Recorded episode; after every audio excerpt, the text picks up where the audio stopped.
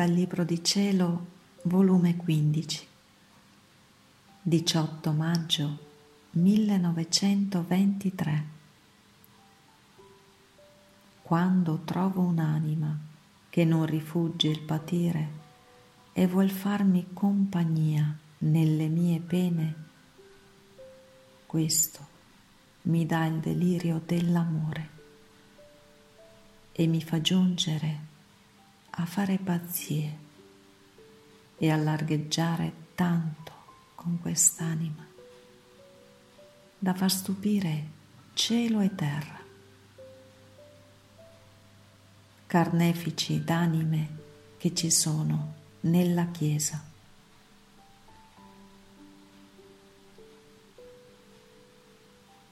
Mi sentivo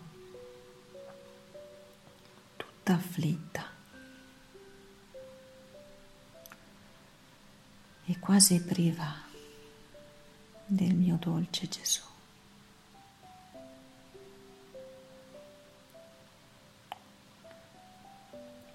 Che duro martirio,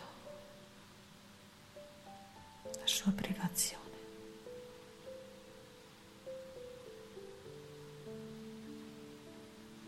Martirio senza speranza di prendere il cielo d'assalto come lo prendono i martiri, che rende dolce ogni loro patire. Invece la sua privazione è martirio che disunisce. Che brucia.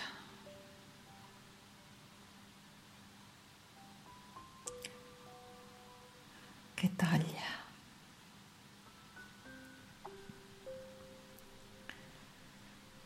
E che apre un abisso di separazione tra l'anima e Dio.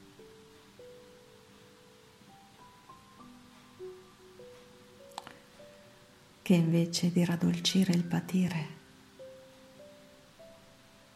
lo amareggia.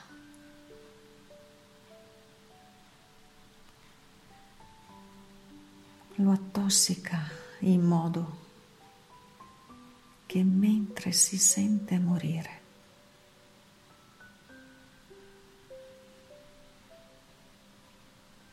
la stessa morte fugge da lei lontano. Oh Dio, che pena.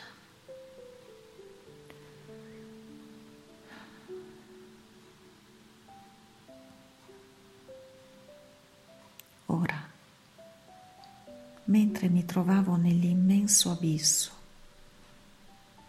della privazione del mio Gesù. Quando appena si è mosso nel mio interno, gli ho detto, ah, mio Gesù, non mi vuoi più bene.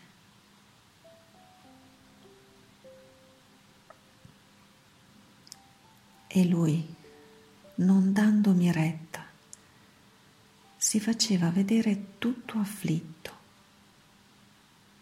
come se avesse in mano una cosa nera che stava per gettarla sulle creature. Poi mi prendeva il cuore fra le sue mani, me lo stringeva forte me lo trapassava ed il mio cuore aspettava con ansia le sue pene come refrigerio e balsamo alle pene patite della sua privazione. Oh, come temevo che cessasse di farmi patire e tornasse di nuovo a gettarmi nell'abisso della sua separazione.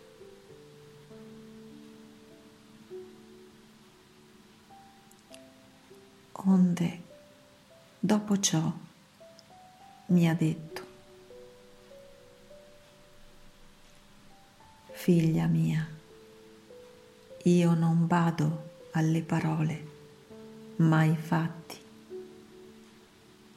Credi tu che è facile trovare un'anima che voglia patire davvero? Oh, com'è difficile.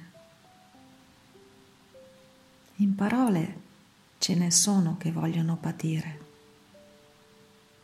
ma nei fatti sfuggono quando un dolore le opprime o altre pene le circondano. Oh, come vorrebbero liberarsi.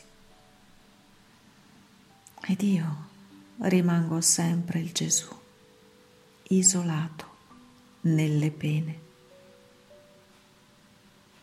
Ed è perciò che quando trovo un'anima che non rifugge il patire e vuol farmi compagnia nelle mie pene, anzi aspetta e riaspetta che le porti il pane del dolore.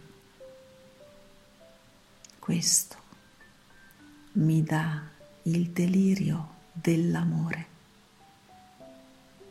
e mi fa giungere a pazziare e a largheggiare tanto con quest'anima da far stupire cielo e terra.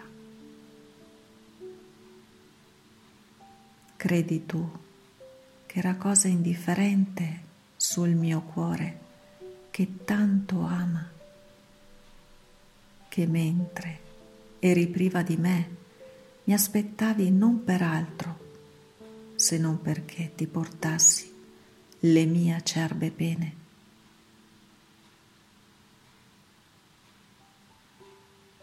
Ma mentre ciò diceva mi ha fatto sentire che passava il Santissimo da mezzo alla strada e mi ha dato una stretta più forte al cuore. Ed io, mio Gesù, che c'è? Dove vai? E chi ti porta? E lui, tutto mesto, vado ad un infermo portato da un carnefice di anime.